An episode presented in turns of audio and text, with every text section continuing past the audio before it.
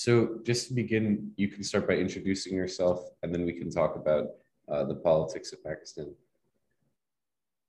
Uh, my name is Adam Pal, and I'm based in Lahore, and I work for International Marxist Tendency, and we are working in Pakistan to build a Marxist organization for a socialist revolution and socialist transformation of society in this country.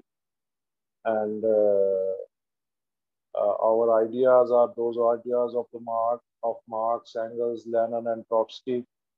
And we are building an organization on similar lines as Lenin built the Bolshevik Party in Russia and carried out a socialist revolution in 1970, 1917 under leadership of Lenin and Trotsky and the Bolshevik Party.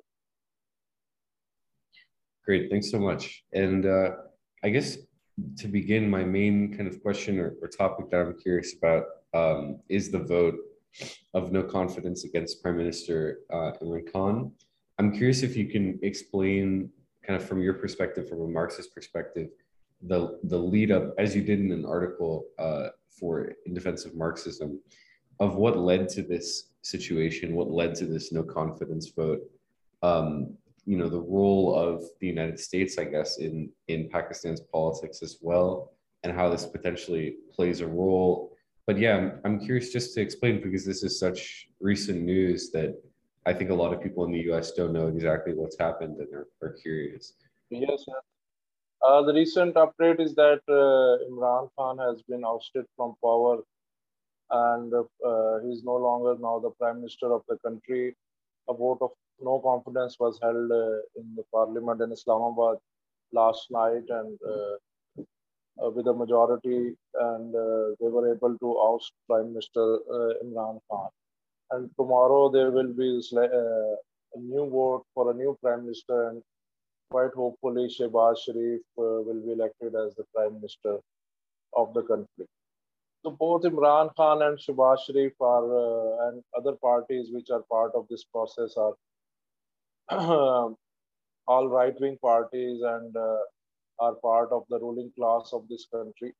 And all this, uh, and there is a huge drama actually last night happened because Imran Khan and his uh, party was not aligned uh, to uh, for the vote of no confidence to happen uh, actually in the parliament and they were delaying the procedure actually they in fact they delayed it for many weeks uh, because the no uh, confidence motion was tabled in 8th of March actually. And uh, under the constitution, and uh, within two weeks, it should be voted upon. But they were unconstitutionally delaying it. And in the end, uh, uh, opposition parties went to the uh, but but before that they unconstitutionally dissolved the parliament and dissolved the provincial assembly tried to dissolve the provincial assembly then uh, announced new elections. But then opposition parties went to the Supreme Court and got a decision in their favor, uh, which said that uh, the voting should happen. And uh, yesterday it was uh, the decision that 10 at 10 in the morning the voting, the session should uh, start and the voting should happen. But in the end, the speaker was from PTI and he still was not following the Supreme Court decision and the date was now going to change at uh, late night uh, 12 o'clock. So then the for the first time or uh, very uh, few times we have seen that supreme court started opening at 12 o'clock in the night. And uh, it was being said that speaker might get arrested because uh, he has done the contempt of court and not about which was a huge, huge uh, thing. So then the speaker uh, was got afraid of getting arrested and he ran away and resigned from the post and gave his position to another person of opposition party and then so there was a lot of drama but the real news today is published in bbc urdu in which uh, they are talking about uh, that uh, act, uh, the actual thing, which is what is your question that what was the actual thing going happen? So it was actually the army who will become the army chief of the country because that is the most powerful position in Pakistan and prime minister, president, minister, chief ministers, that are all secondary or you can say mostly puppets uh, in this country and have not much power. The real power lies with army chief. So all this drama, all this political maneuvering and fight and conspiracy theories and uh, allegations and counter allegations was around the appointment of the army chief. So there were two contenders and the sitting one wanted an extension and the other people who were uh, candidates for the job, they were uh, maneuvering that somehow. So the BBC Urdu actually has reported that uh, in the end, uh, Imran Khan late night uh, issued a notification for the removal of the army chief, uh, which was not actually intended and was not obliged by his own secretaries and defense secretary and other things. And in the end, the armed forces intervened and took the things in their own hand and then managed somehow to get what they wanted and ousted Imran Khan from the Prime Minister house and he went back to his home. So this was all the drama going on and this is the real power struggle going on. And this has nothing to do with the masses of the country, the working class of the country or the people of the country, the conspiracy theories and counter allegations. These are just like uh, gimmicks and uh, lies and conspiracies and just to hide the real sentiments, which is a naked power struggle between two factions of the state. Thank you so much for that. And and as you wrote in your article, um, you talked about the army being the real power behind the scenes in, in all of this. So the army is deciding who gets to remain in power and who doesn't. And and how do you think the army played a role in this in this crisis? And as you're saying, you know, it, it, it's triggered by Imran Khan's decisions about the army. And, and so how do you think that they kind of stepped in in order to remove uh, this government? This is nothing new in Pakistan. And since uh, last 75 years, since this uh, country came into being, this is happening time and again. There has been many martial laws in countries and half of the period of the country is been under military dictatorships and generals ruling the country.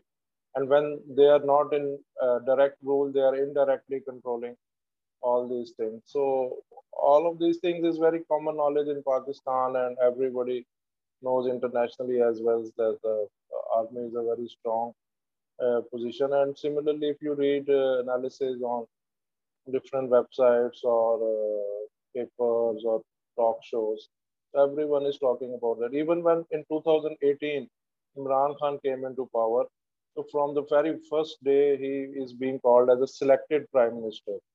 And selected means that he has been selected by the armies, chosen by the generals. And uh, he was uh, propped up for many years uh, as an opposition leader through media campaigns, through ground root, uh, grassroots sports, and uh, through uh, different politicians in different cities being transferring their loyalties from other parties to Imran Khan under the pressure of uh, army. So this is this was common knowledge was happening in broad daylight, and through that maneuvering and uh, uh, you can say managed elections or uh, rigged elections, he came to power in 2018. And at that time, he was in very good books and was in very close relations. It was being called that they are on the same page. But then they develop differences between themselves and for the next transfer of the power. And uh, all this uh, now the opposition parties are doing the same thing and they are now in good books and uh, so this is like a 180 degree and uh, there is this is nothing new in pakistan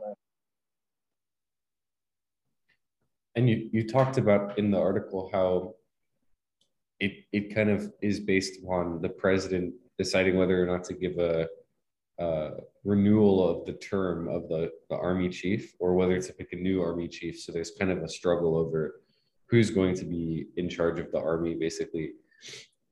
ultimately, I think as you as you kind of conclude in your analysis, it doesn't matter for the working class of, of Pakistan who's in charge because all the parties are, uh, it's all the ruling class, it's all the bourgeoisie. But I wonder what the what they do disagree on and what the kind of ruling class is having disputes about. Like, would anything change if one person in the army came to power or another came to power? And how has because you write about how uh, how Khan kind of represented himself as a new person in politics. He would he'd be new. He'd you know be a change. Blah blah blah. What is the opposition saying that they're going to do new instead of Imran Khan? Uh, and how are they trying to present themselves as a new, better alternative? Uh, uh, better alternate. Uh, Imran Khan's last three and a half years has been a disaster for the country. If you see the economy 50% depreciation of the currency in last three and a half years and on more than 4% in just last one month. And uh, inflation is now officially at around 12.7%, but unofficially or in reality, it is quite double from that. And similarly, unemployment uh, rose to highest level, unprecedented level in history. Millions of people uh, got out from jobs and poverty, hunger, and disease reached unprecedented level. So there is no uh, no point to prove that Imran Khan is a failure or uh, he has been a disaster. It is quite everybody, even blinds, can see that that uh, he has failed. So that is why actually Imran Khan tried to uh, during this power struggle and for uh, uh, trying to clinging with power, he tried to mobilize uh, people around him through calling it uh, American conspiracy and things like that. But in the end, he couldn't uh, get any big crowds around him. Uh, first, he announced that around one, I will gather around one million people in Islamabad and show my strength. And in the end, he uh, got just 5,000 chairs for uh, the people who were arriving. And because he was in power. So in Pakistan, when you are in power, you can force uh, government servants and uh, public sector employees to come to attend this public meeting of the prime minister or a chief minister. So despite using all the power, all the resources, all the money he had, he couldn't gather more than few thousand people. And similar is the situation with the opposition parties. They have, uh, in the previous decades, they had uh, uh, different sections of society supporting these parties. But in recent years, they have lost their support and they are also hanging in the air. And they couldn't also gather much uh, big gatherings. Like the People's Party tried uh, to have a long march from Karachi to Islamabad, but not more than few thousand people joined them, and uh, mostly were party activists or hired people who were being paid to come to attend the rally and giving a very high amount of money. Similarly, Shehbaz Sharif's party also tried to organize uh, public meetings, but not more than few thousand people came out. So everybody can see that uh, all parties are failures. And Imran Khan, who posed himself as a new entrant, but uh, uh all his team members, all his ministers, all his advisors were uh, most of them were old people, corrupt politicians from other parties who had changed their loyalties. And similarly, his policies were not any different from the previous uh, governments, like following the dictates from IMF, World Bank, uh, the economic policy. He was uh, appointing finance ministers on the dictations of uh, IMF and World Bank, and they were not members of his party. They were coming from uh, IMF side. And similarly, governor of State Bank is an employee of IMF, which was appointed by Imran Khan. And similarly, many other policies on ground, rather, uh, the, one of the most disastrous policy was the privatization of health sector, uh, where all the public sector hospitals are being privatized at a very, very huge level. So the already 80% of population in Pakistan doesn't have access to scientific health care.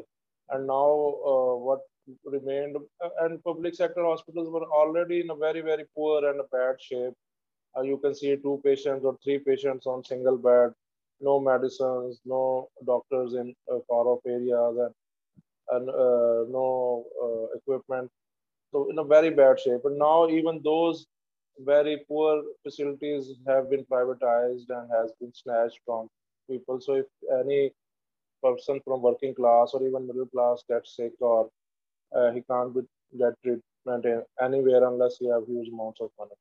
Uh, the prices of medicines reached like 400%, 500% rise many times in previous years. So all uh, there was a huge disaster and uh, people were really suffering in all these years. So there was no uh, big argument needed or no big political discussion needed that Imran Khan is a failure and he needed to be ousted. Thank you. And and another topic I'd like to kind of focus on is you wrote in the article a lot, really in depth and really revealing about the IMF's role in Pakistan. So the the IMF basically announced that they would stop giving loans to Pakistan unless a new government was formed, which which seems like a pretty you know outright interference in the politics of the country. In addition, as you as you write, they privatized the or they took control of the central bank uh, of Pakistan, um, and they already, as you wrote, had control because the governor of the bank was an IMF lackey. But you know, let's talk a little bit about what the IMF, its role in Pakistan, what it's been doing, um, and how much it's really destroyed the economy and uh, and how much it's destroyed, you know, any any potential government support for the people. You mentioned privatizing uh, the health industry, but you know, what role does the IMF play in consistently bailing Pakistan out of its financial crisis, but in the process, really destroying the country? Yes, yes. Uh, yes, uh, Pakistan is now the topmost uh, country in the world which has got the highest number of uh, packages from IMF, I think around 22. Argentina and Pakistan are also almost on the same level.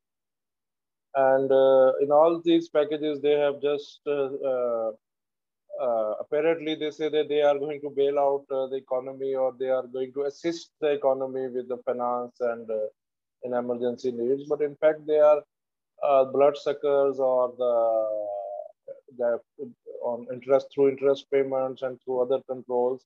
Uh, they uh, it is just like uh, a colonization, uh, you can say, or an imperialist policy in which the country is dictated uh, through all these arrangements or packages. And 50% of the budget today the Pakistan goes in debt payments. So when you get a loan so on a very high interest rate and the economy doesn't have enough money to pay back the loan and interest rate, so they get uh, new loans to pay the interest. And then they get new loans then to pay the interest. And this is a whole cycle, uh, an unending cycle. And all this burden is uh, on the poor class, on the working class, which has no access to health, no access to education, to uh, poverty, living in extreme poverty, living in extreme misery and destitution. And if you see that over the period of time, there have been huge taxation.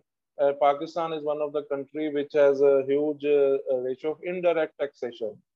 Uh, if you see that uh, the taxes on the rich are at a minimum level or almost at a negligible level in Pakistan either it is uh, corporates or feudals or banks or multinationals or big capitalists, the, the income tax, the direct taxation, most of the taxation or the revenue generation is from indirect taxation, which means that the working class, the poor class gets uh, heavily taxed. For example, there is huge tax on the uh, petrol and diesel uh, when uh, you get it, or electricity, or uh, daily use items like or bread or other things you use. So there is indirect taxation, and almost 70% or 80% of the revenue is generated through indirect taxation. And there is very, very negligible tax on the rich people. And uh, being rich in Pakistan is a lot, uh, a lot more uh, luxury than uh, in America or Europe because at least there's there are some taxes. Though there are also people dodging the regimes and getting offshore accounts. But in Pakistan, it is uh, very easy. And uh, similarly, the policies, the whole of the wealth produced in Pakistan, most of it ends in either the interest payments of IMF, World Bank, and other financial institutions, or there is loot and plunder uh, by the local ruling class and they stash it in Swiss banks or European and American banks. And they continue uh, to implement IMF policies. And similarly, the national budget of Pakistan is dictated by IMF. The even the provincial budgets of uh, different provinces are dictated by IMF and IMF employees actually draft the whole budget and decide that which tax needed to be increased, which tax needed to be reduced and which policy, financial policy. And even the finance minister is appointed by the IMF and he decides that what expenditure needs to be done and what is not to be done. Similarly, uh, there have been many other uh, privatization policy you, you, was first introduced in 1988 and that was on also on the dictates of IMF. There has been huge privatization going on for last 30 or more years and uh, banks have been privatized and uh, telecommunication sector, power generation sector, and many other sectors have been uh, privatized at a very, very cheap prices. they were public uh, recently. PI Pakistan International Airlines is being privatized now. Railways is being privatized, and millions and millions of people have lost their jobs in the process. And uh, out of this process, what happens that uh, the private sector or the multinationals or the bosses got huge, huge profits out of that. And those departments are ruined and they are used for blood sucking uh, of the uh, consumers or the common people and uh, their livelihoods are destroyed. And uh, there's a huge damage to the like the health sector almost the hospitals will be closed for the poor people. Similarly railways and uh, airlines and other sectors uh, will not be able to use for common people. So this is the whole project this is all dictated by imf and for example, there is a huge privatization started in 90s of the energy sector or the power generation sector, where uh, private uh, companies were allowed to, uh, for the first time, to install power generation plants in Pakistan. And uh, there were such uh, uh, corrupt contracts, or you can say such contracts in the favor of companies that even if those companies are not producing electricity, then even government was uh, forced to pay them uh, money because they have brought foreign investment in Pakistan. And now, and, and also those uh, power generation plants were entitled uh, to import uh, oil on uh, without any duties and custom duties and charges. So now what these power generation plants are doing, so they are importing oil without any duty or taxes and selling that oil in the market on uh, high rates and, and, and also not producing electricity because they are getting money just for installing the capacity and not producing the electricity. So there is a huge circular debt in Pakistan that is called and uh, the and the consumer electricity consumers has to pay all these expenses and loot and plunder of so there uh, in every sector then there was a chinese uh, uh, investment on very high interest rates and everything. So Pakistan economy is just like a hostage of all these international financial institutions, and the ruling class just take, takes a cut in that, a kickbacks and commission, and uh, common people have to suffer. Well, thank you so much for that, and that I think explains a little bit more about the IMF's role in the situation kind of the next thing you discussed in the article was the American role in in this. So I mean, of course, like the American role has been through the IMF predominantly, but you talk about Afghanistan, for example, as kind of a critical moment in this, and the Americans, you know, believe that the Pakistan did not really take their side fully in the situation in Afghanistan, fully against the Taliban, for example. So how has how has this played a role in Uh, the Americans sort of wanting to punish the government to kind of assert, you know, fuller control? And how is this kind of representing a, a conflict over whether Pakistan will be fully under the control of the United States? So you talk about the opposition faction has recently been appealing to the United States and saying the US can help solve our, our crisis, the US can come bail us out. So, yeah, what has the role of America been in this crisis? Uh, first of all, America for last 75 years, American imperialism has uh, played a very uh, important role in Pakistan, and uh, Pakistan uh, has been used by American imperialism for its policies in the whole South Asian region and Central Asia and Middle East and against China as well. So Pakistan has a long history. For example, the uh, dollar jihad in uh, Afghanistan against the Soviet Union. Uh, so that was mainly sponsored by Americans and CIA, and Pakistan was fighting on behalf of Americans and was, was the main post or the from where the this jihad started in uh, in Afghanistan.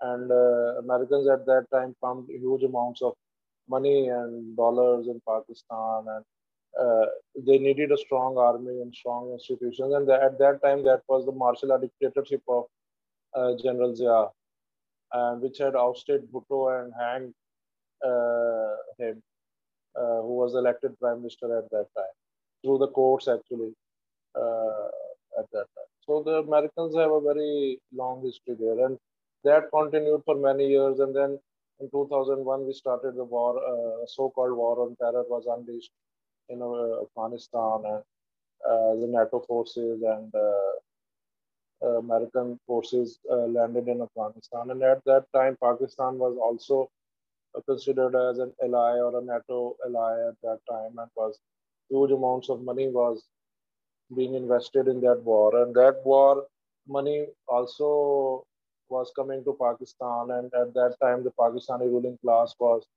bathing in dollars, was uh, was very happy and was overjoyed. And at that time, the real estate sector in Pakistan was expanding. Pakistan economy at one point reached very high levels of growth at that time, and uh, some finance sector was expanding and many other things. And black economy in Pakistan is a big issue, and that was growing at that time.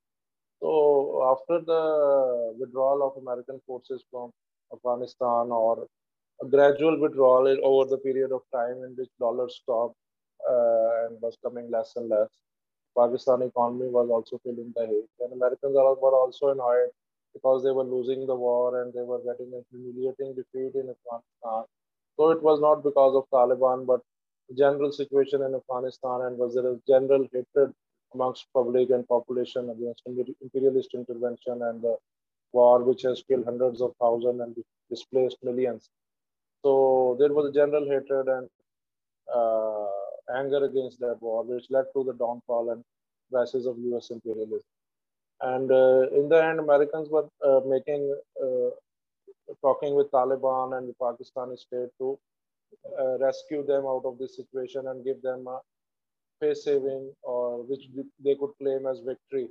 But in the end, that couldn't be realized. And uh, in the end, we saw the very chaotic scenes in Kabul in which uh, the American embassy in uh, Kabul had to be evacuated in emergency through helicopters on the rooftop.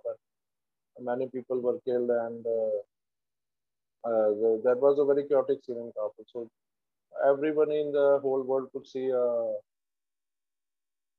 hello Yes, I, everybody in the sea world could see the uh, relative weakness and importance of the American imperialism. So the Americans were not happy that the Pakistani ruling class or the army leadership hasn't done their job. And it was very common in Pakistan for last almost 10 years or even more that Americans are saying, do more, do more, that we are paying you, we are giving you dollars, we are giving you strategic support, whatever you want, but uh, get us out of this. So all of these situations were uh, creating, uh, uh, you can say, rifts between the American imperialism and the Pakistani ruling class, which and they have very strong relations in the past. The Americans had relied heavily on the Pakistani ruling class to do their dirty work and do their imperialist uh. But whenever they saw someone is not fit for their job, just like when General Zia came into power, it was clear that uh, Americans were supporting him. And when Bhutto was hanged, it was openly called that General Zia had the support of American imperialism. But when General Zia's uh, plane was uh, uh, crashed and he died in a plane crash, it was also said that Americans uh, were behind that. So there, Americans uh, have been in behind a regime change. It's a long history, and today also we can see that uh, people are alleging that uh, and Imran Khan is uh, publicly saying that Americans are behind the regime change, which is quite possible. But there are internal rifts as well among the ruling class there is a rift among the ruling class of Pakistan as well, and there is a rift between Pakistani ruling class and the American imperialism. And there are rifts in, uh, and also there is now is a China factor also there, which was not there in the past. And uh, Chinese ruling class, China is a capitalist country, and the project they have in Pakistan is we uh, have uh, written that that is an imperialist uh, project. So there are rifts between different powers in the world now there are rifts in the ruling class. And at the end of the day, it represents the crisis of the capitalist system on which this whole edifice is based. And uh, the capitalist, it is a crisis of the capitalist system in the whole world, where the economy in America is weakening. The, there is a finance, uh, financial crisis in America. There is a crisis in the American ruling class as well. We, we saw in the uh, events of Trump and Biden and attacks on the American Congress, and there have been huge movements like the Black Lives Matter and others. So American imperialism as a whole is weakening, and they are not able to dictate in uh, their terms in just like a smooth way in the past. And there are people uh, not happy with them, and they are talking against them. Their own people talking against them. So this is the kind of situation which shows the weakness of the capitalist system and weakness of the ruling class as a whole. Yeah, thanks so much for that. And I guess with that too, I'm curious about the role. You talk a little bit in the article about the role that the Russia and Ukraine conflict has played in in this crisis and kind of the positions of of the the uh, ruling class and the political ruling class in Pakistan on the on Russia and the the Ukraine crisis. So yeah, I'm curious if you can talk a little bit more about how this factored in um, the the different positions that are being taken and are still being taken now um, in rhetoric. Uh, yes, uh, there, there has been a impression. I told you that there were rifts between the American imperialism and the Pakistani ruling class over issues in Afghanistan, and they are not new. They were like uh, 10, 12 years or even more they are continuing since the Afghanistan uh, war on terror started. Uh, the Americans actually forced Pakistan to enter into that, and Pakistan had uh, different opinions. Like they said that before these people were called jihadis or uh, were called holy warriors by the Americans, and now you are calling them terrorists. So, uh, though we agree, Pakistani General Musharraf at that time, who was the ruler, who agreed with them, but he said that it will not be easy to conduct this operation on ground and the change of tactics will be, uh, they saying difficult or maybe they were asking more money for that. But uh, with the passage of time, these conflicts grew and grew and over the period of time, American imperialism was not happy with the Pakistani ruling class. And in the meantime, we see that India uh, has shifted its policy as well and is now more close to America than ever in the past actually before 90s and before the collapse of Soviet Union, India was uh, uh, an ally of Soviet Union and was not in the American sphere of influence. And that gave Pakistan much more leverage and much more uh, uh, closeness to Americans in the whole region. But after India getting closer to America, Americans changed their policy and their emphasis and uh, uh, their whole base was uh, around India and to see the Trump's visit uh, when in India in Modi's rule and Modi was supporting Trump's election campaign in Texas at one time. So Pakistan's uh, position was weakened at that time. Pakistani ruling class tried to show their importance to America by getting more closer ties with China, with, with which Americans were not happy. but were tolerating that. And similarly, to show that Americans, their uh, importance, they tried to visit Russia, and Russians were uh, uh, needed actually uh, this to stage their own uh, authority and all that. So uh, on the day when Russian army invaded Ukraine. At that time, Pakistani Prime Minister Imran Khan was in Moscow meeting with Putin.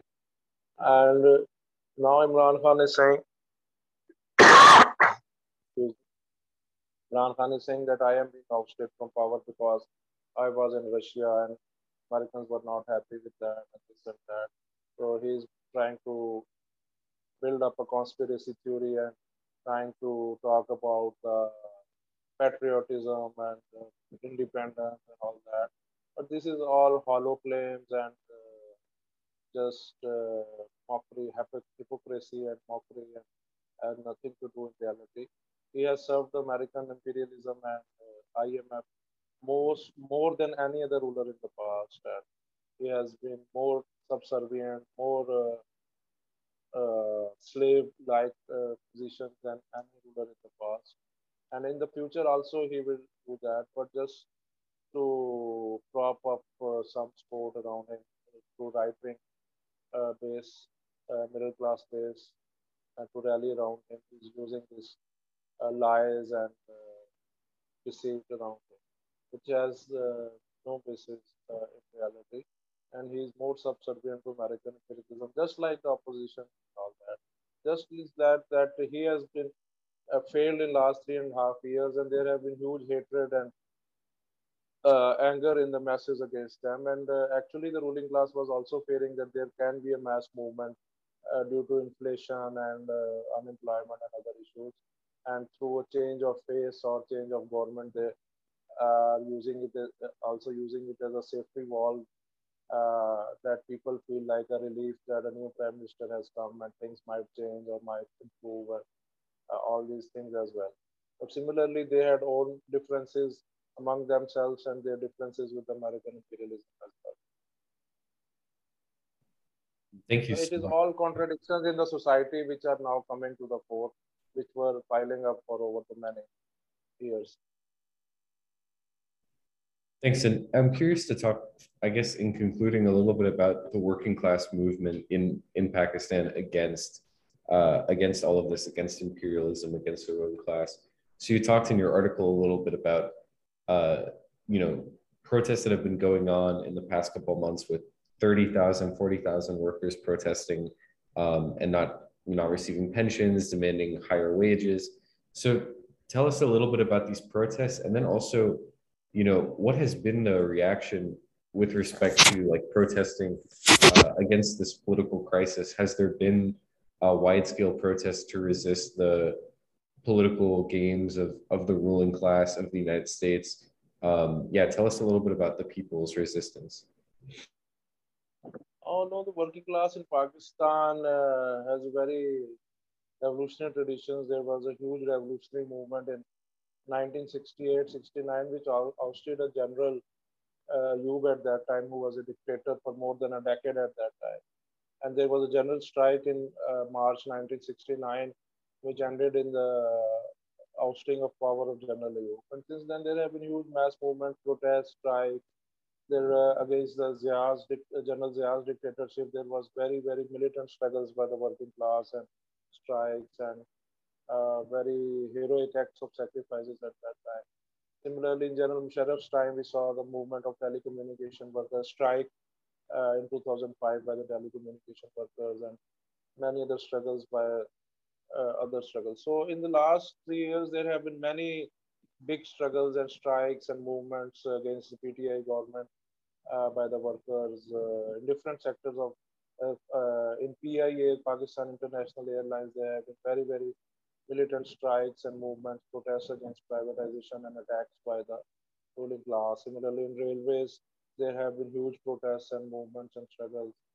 railway workers have a very militant traditions in uh, not only in Pakistan but in the whole Indian subcontinent because before uh, uh trade unions in railway exist before the partition or before the uh, independence uh, of the subcontinent and uh, actually they were very advanced, played a very advanced role in the independence movement as well.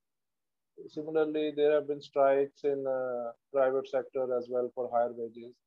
And then pensioners are on the move because Pakistani government under PTI has been trying to end the pension system in Pakistan, which will affect like millions of uh, pensioners and uh, widowers uh, across the country, and they will lose their only livelihood and will die in destitution. So there have been protests and movements by the pensioners and all that. The last two years, what we have seen is uh, that public sector uh, employees from different uh, departments, either they were from health or uh, uh, from uh, education department, school teachers and others, or different other departments came together and formed an alliance which was called AGEGA or All Government Employees Grand Alliance. And that was a countrywide alliance and that had uh, uh, in, in provinces as well and at the federal level. Federal sector employees and uh, provincial department employees, they all came together. And in, uh, in February last year, they held a huge protest in Islamabad in which around 30,000 or 40,000 workers participated and they were asking for around 35% increase in their wages. And uh, there was huge tear gas uh, thrown at them. They were beaten by police and they were tortured by police outside the parliament house in Islamabad. And only 30,000 or 40,000 could reach, but even, uh, that was the gathering of 30, 40,000. In the provinces or in the cities, there were hundreds of thousands were mobilizing, uh, but all could, were not going to Islamabad and they were protesting in their own cities. So in the end, they were successful in many of their demands.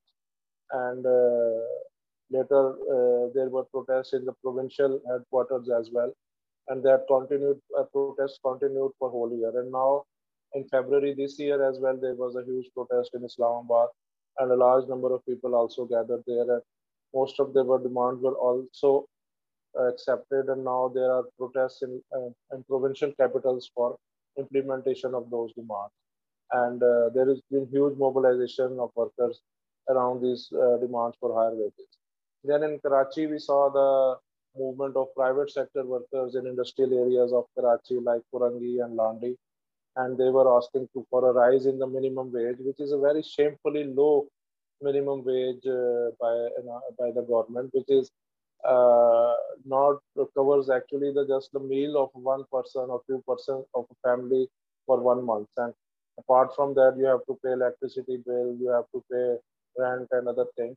So that is very shameful uh, wages. And even that is not implemented in private sector. For example if 17000 rupees per month is announced as a monthly minimum wage but the factory owners are uh, are paying 12000 12000 rupees which is uh, and for a 12 hours day if uh, without any holidays or vacations or anything. so that is a very brutal uh, conditions in uh, pakistani private sector. And these private sector is working for the multinationals across the world like uh, Zara or uh, H and uh, M and uh, many other big brands uh, like Nike and Adidas and uh, there are all the brands in the textile brands or other sportswear and many others are getting their productions from Pakistan.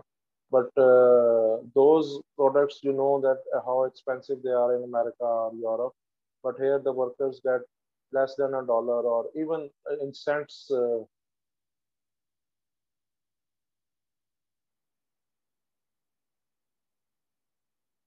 so the condition of the private sector was not very good. So there were protests in karachi uh, last year in august uh, in 30th august our organization red workers front organized a protest and then there were other protests and after that, uh, wages were increased uh, in many sectors, uh, especially in Karachi and different parts, industrial areas near Karachi.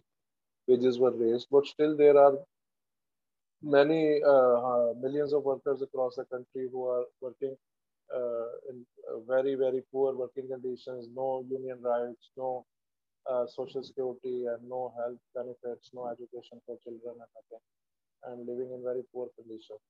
So the struggle continues and the working class is. And as far as the political situation is concerned, I think the working class has played a very, very conscious role in that. Uh, a very le high level of consciousness that they have not supported any political party all this uh, power struggle and they can understand that this is not for the for them that uh, they are fighting. They are fighting for getting into power. Either they are uh, putting forward allegations of American conspiracy, of uh, military intervention, of this and that. This is all just fake and uh, a hoax. And working class understand that that if even Shehbaz Sharif comes to power or Imran Khan returns to power, they will not get better wages, they will not get better living conditions, they will not get uh, uh, respite from inflation, which is very, very high. So they are indifferent to the whole situation, and we haven't seen any big protests or participation from the working class whatsoever in whole situation. Even the uh, uh, Imran Khan doesn't rep represent any section of the working class. He represented a very small layer of urban middle class youth, uh, petty bourgeois youth. And similarly, Shehbaz Sharif's party, PMLN, has bases in the industrialists and uh, shopkeepers and uh, petty bourgeois middle class uh, traders and uh, small industrialists. So they do not represent uh, working class. And at, at the moment, there is a huge vacuum that there is no political party in the country that represents the working class of this country or have a political, working class doesn't have a political representative at this point, and this vacuum will not be left forever, and that might be filled in one way or another. Well, thank you so much for taking some time to speak with me about the situation. We'll definitely continue following it as it develops because it, it is a you know breaking news situation right now. But thank you so much for giving this in-depth analysis of also you know that's all kind of the the ruling class going at one another and the workers issues are still the most important. The problem of imperialism is still very much under the surface and you have a uh, sorry to cut you. If you look at the lifestyle of these uh, party leaders you will be amazed. And even i think uh, trump or biden will be really surprised to see or they might know that they are living in more like a royal family and even more luxurious life if you see the uh, house of Imran Khan or uh, Shehbaz Sharif or Zardari, so these are huge mansions in every city and extreme luxury. On the and on the other hand, the people who are they allegedly represent are living in extreme poverty and destitution. Yeah, and it's it's a horrible situation. As you pointed out in your article, the inequality has only gotten worse because of the the contest between the ruling class and Pakistan. So thank you so much again. You know, this was a, a lot of good information. I learned a lot from from this conversation. So uh, yeah, thanks so much and uh, and take care. Stay safe. Goodbye. Thank you. Bye.